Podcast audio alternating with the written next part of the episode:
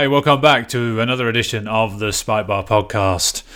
Uh, so we've had another uh, interesting, uh, con- yeah, controversy-laden week, I suppose, on the uh, uh, in the golfing world last weekend.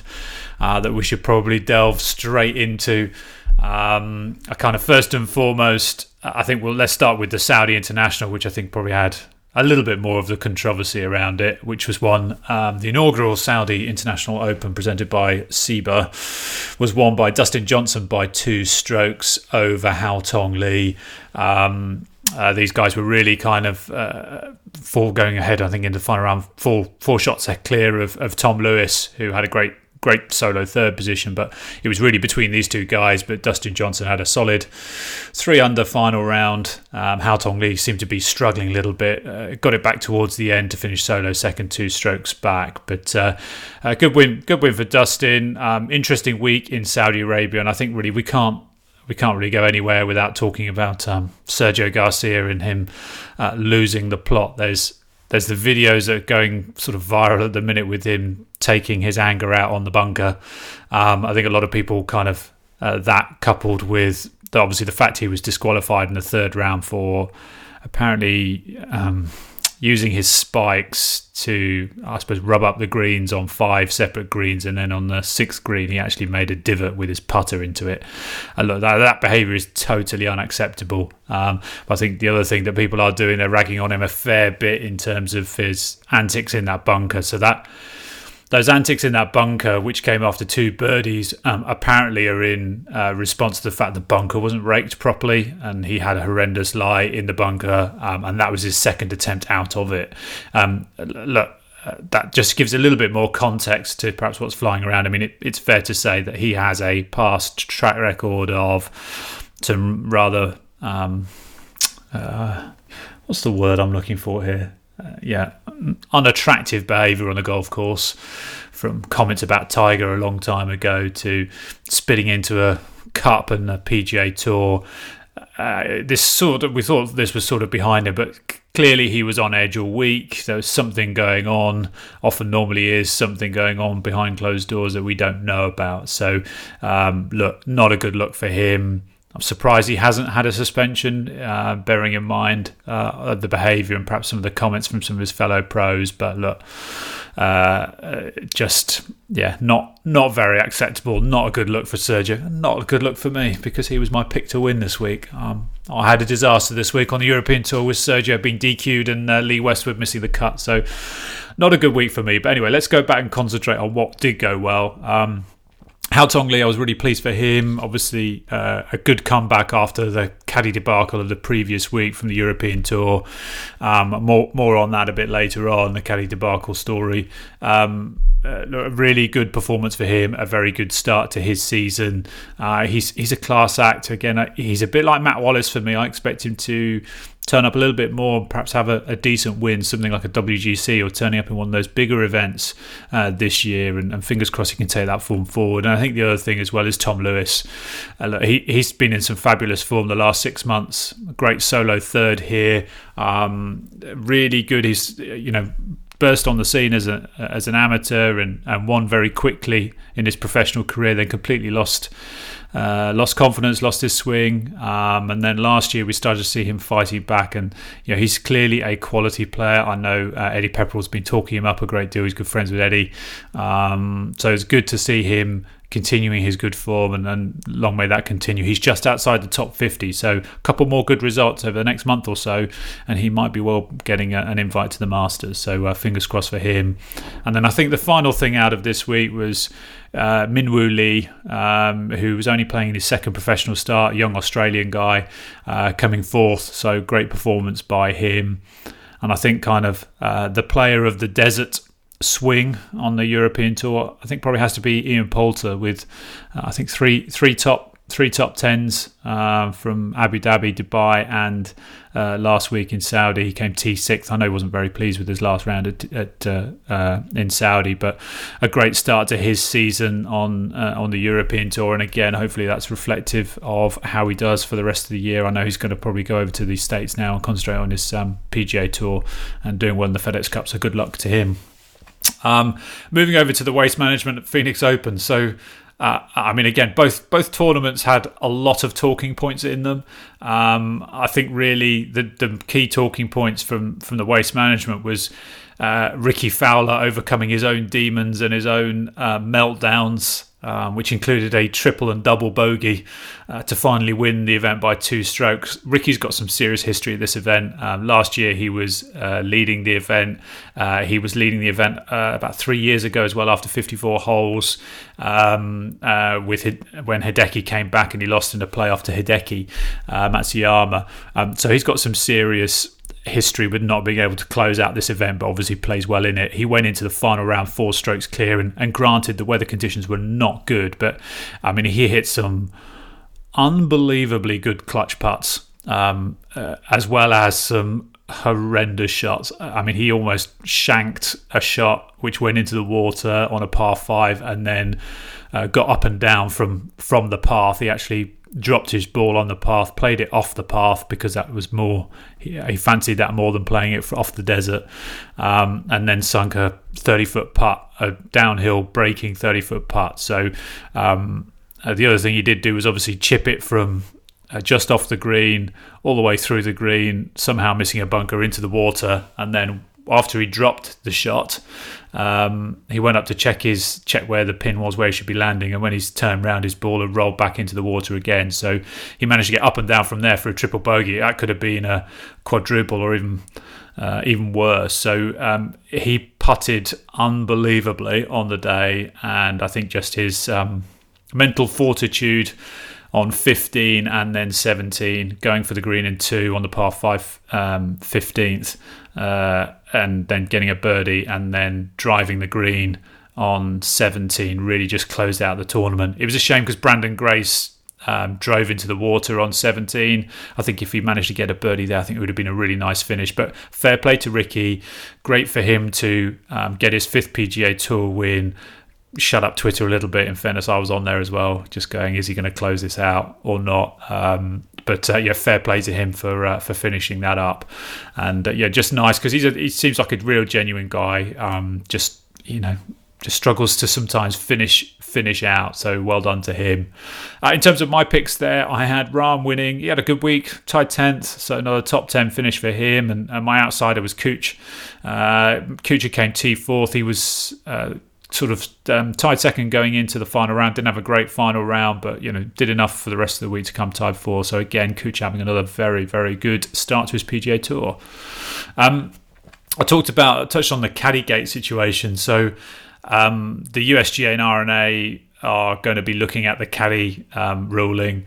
There was an incident uh, during the waste management where Danny McCarthy was penalised two shots for his caddy standing behind him, but during practice swings. Now, the rule is they can't stand behind him once you've addressed the ball.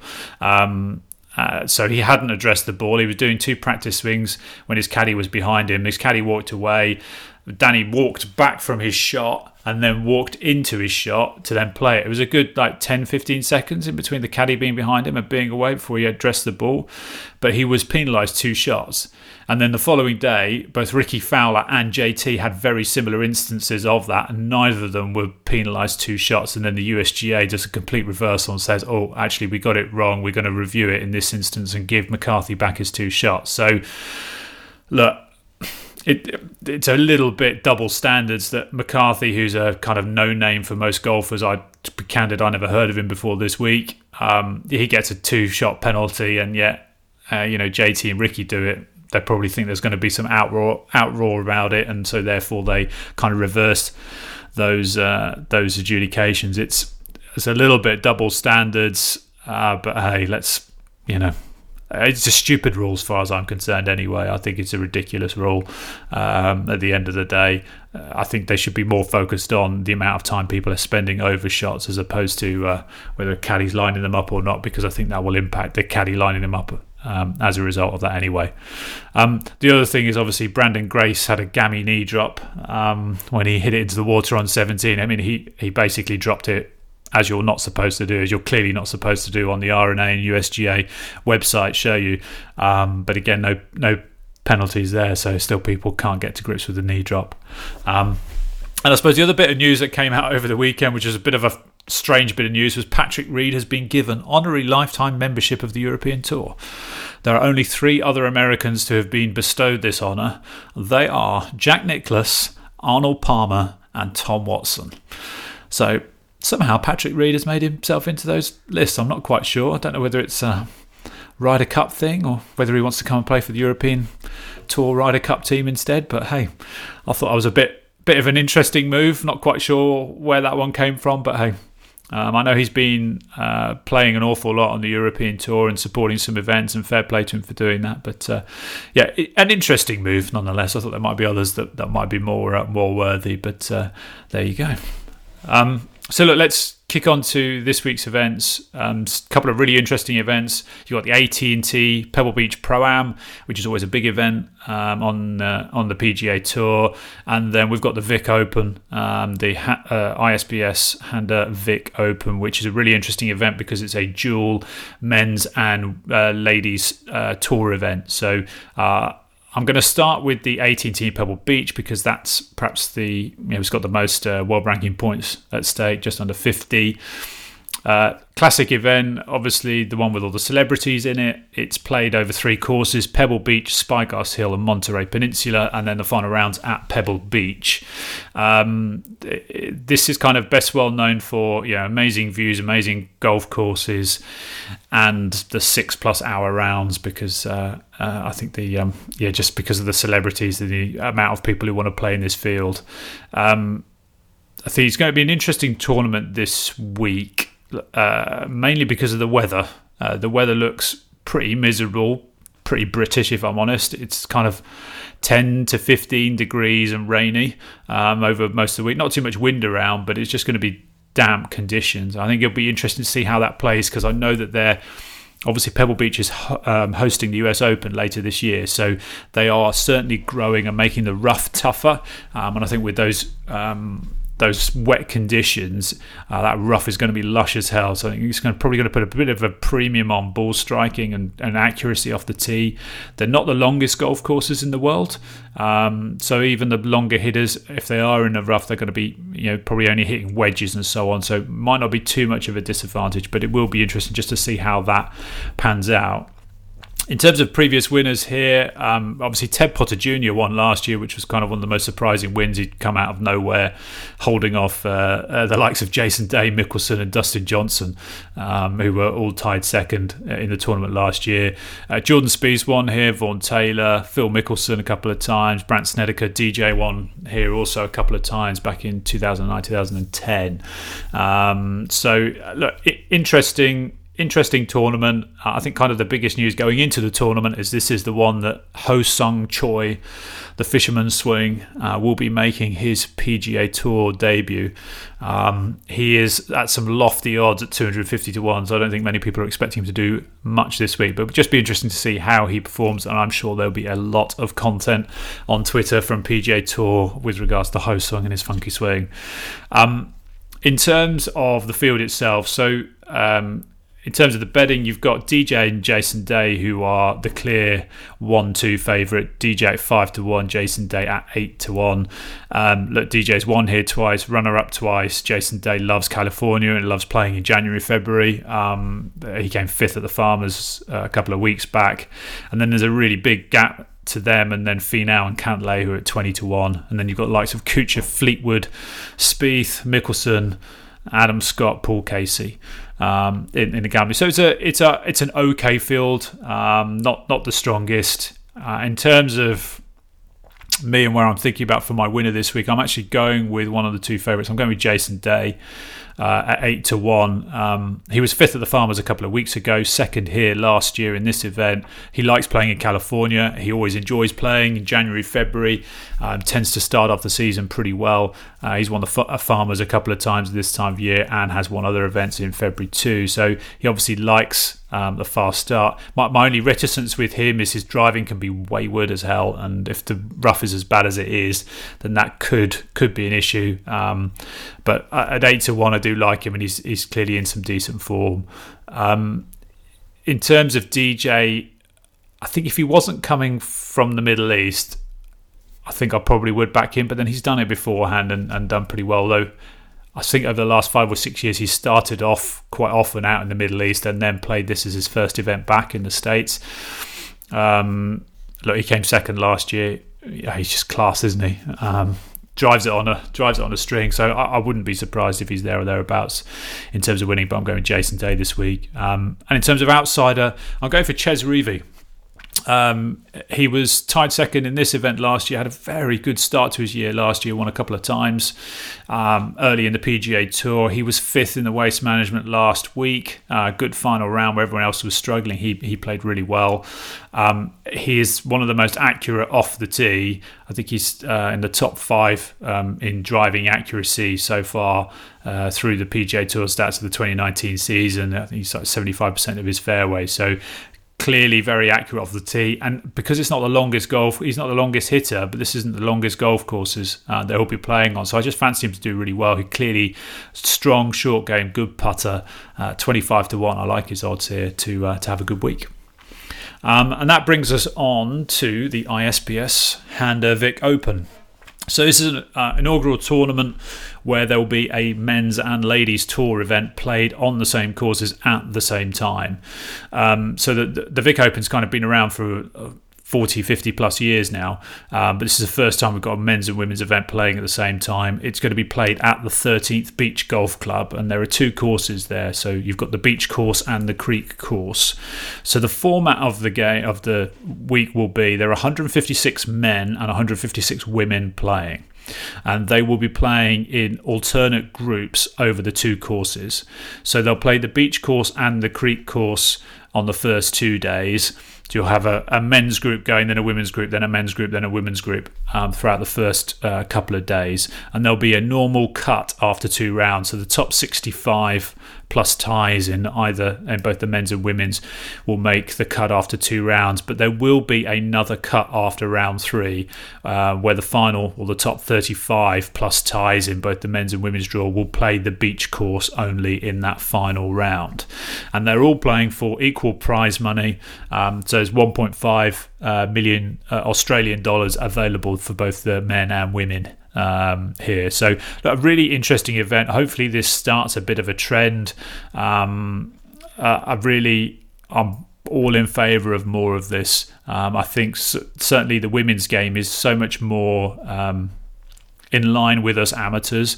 The length that they hit the ball, the sort of shots that they have to play, the way they play the course. I think the men's pro game is just something inspiring to watch, but it's you know we're never going to be hitting the ball 300 330 through the air um, like some of these guys are uh, you know getting to 600 yard path fives with a driver and an iron that's just not not reflective whereas the women's game is is very much reflective of, of how good amateurs can play. So it'd be really interesting to see the the coverage this weekend. It's a shame it for us from our point of view time zone perspective it's in Australia because it's going to be in the middle of the night for us when it's going to be on. So I'm not sure how much I'll get to see but either way it'll be a, a good event and interesting to see how it pans out.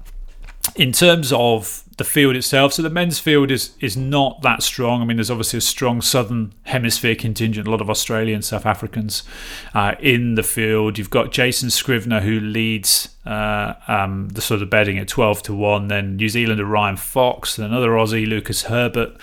And then you have got Jazz Janewattananond, who won uh, the Singapore Open a couple of weeks ago, just holding off Paul Casey. Um, Aaron Rai uh, from a UK point of view. And then Justin Harding, the South African, who's had a very good couple of weeks in the desert and then Spanish guy Adrian Otaegui at 26 to 1. Um, so it's not not the strongest field, but still uh, some good players in there. For me, my winner pick is, is going to be the favourite, Jason Scrivener, 12 to 1. His, his last four starts have been 7th, 16th, 6th, and 3rd, um, including he also got a T6th in the Australian PGA at the turn of the new year. So he's in some really good form. He's taken that form onto the European Tour uh, in some of the big events that we've been playing out uh, in the desert. So he's been playing against strong fields. I mean, he's he's clearly the man in form versus the rest of the field here. So I can see why he is the favourite of twelve to one. uh, fancy him to do uh, pretty well on home field. And in terms of my outsider pick, I'm also going for somebody who's in a, in in some good form at the minute. And that's Justin Harding at 25 to one. He's already had four top 20s this season, including 11th last week in Saudi, where he finished with a 63 in the final round. So um, he's in some decent form, and he, he was seventh out in Dubai uh, as well. So last couple of weeks has been very good, uh, good form. So those two Jason Scrivener and Justin Harding are my favourite sort of winner and outsider, respectively, to to win from the men's side of the draw. the women's side of the draw, um, you've got some some decent players in there. You've got Minjee Lee, seventh in the world, uh, Georgia Hall, who's eighth in the world, and Charley Hull, twenty second in the world. They're kind of the the standout players uh, from a world ranking and, and, and known perspective. There are a number of others kind of in the top sort of 60, 70 in the world that we will also be playing this week, but there's certainly those three that are leading the way in terms of the class of the field. Uh, Minjee Lee is 5 to 1, and Georgia and Charley both at 9 to 1, respectively. Um, f- for me, for the winner, I'm going with Charley Hull, um, 9 to 1, recent winner on the European Tour. Uh, she's had a very good off season uh, workout. She's played well in Australia previously. 9 to 1, I just fancy her. Um, I do think Minjee Lee, Georgia Hall, Charley are are the class. I expect those three to be uh, contending to to win this week. Um, in terms of outsider, I'm going with another Brit. I'm going with Bronte Law. Um, so Bronte Law was a collegiate star out of UCLA. Um, had a very solid uh, rookie season on the LPGA Tour. Made a lot of cuts, uh, a number of top twenties uh, on the LPGA Tour. She's playing a little bit more on the European Tour uh, over recent months. Um, uh, just trying to, I suppose, get more some more uh, recognition. I think, particularly with a view to the Solheim Cup being up uh, this year, and I hopefully she'll she'll make that team and now this is obviously a bit of a weakened field, um, and so I just fancy her to contend this week. You know, twenty-five to one. I think there's a decent odds. Uh, she's super solid. Um, I expect her to have a good week. So from from the ladies' side, I've got Charley Hull winning, and my outsider Bronte Law. So look, there you have it. Um, again a, a, very controversial week last week, um, and this week we've got an interesting couple of tournaments. We've got one of the obviously one of the most well-known tournaments in the AT&T Pebble Beach Pro Am, um, particularly after the Super Bowl. So expect to see you know uh, the likes of. Tony Romo playing, and maybe Brady will be playing as well. Bill Belichick. They often get out to the, to this event, so tends to be kind of quite an interesting. It's more for the, um, I suppose, for the lesser the lesser engaged fans, it's one of the one of the tournaments that they look they look for. And then I think the Vic Open, it'll be fascinating to see how that goes this week. And hopefully, I think the Australians will take well to it um, as a crowd. And, and, fingers crossed that starts a trend where we can see a little bit more of this down the line. So look, enjoy the golf this week. Um, look forward to uh, to seeing what happens in both events, and I'll catch up with you next week. Cheers for now.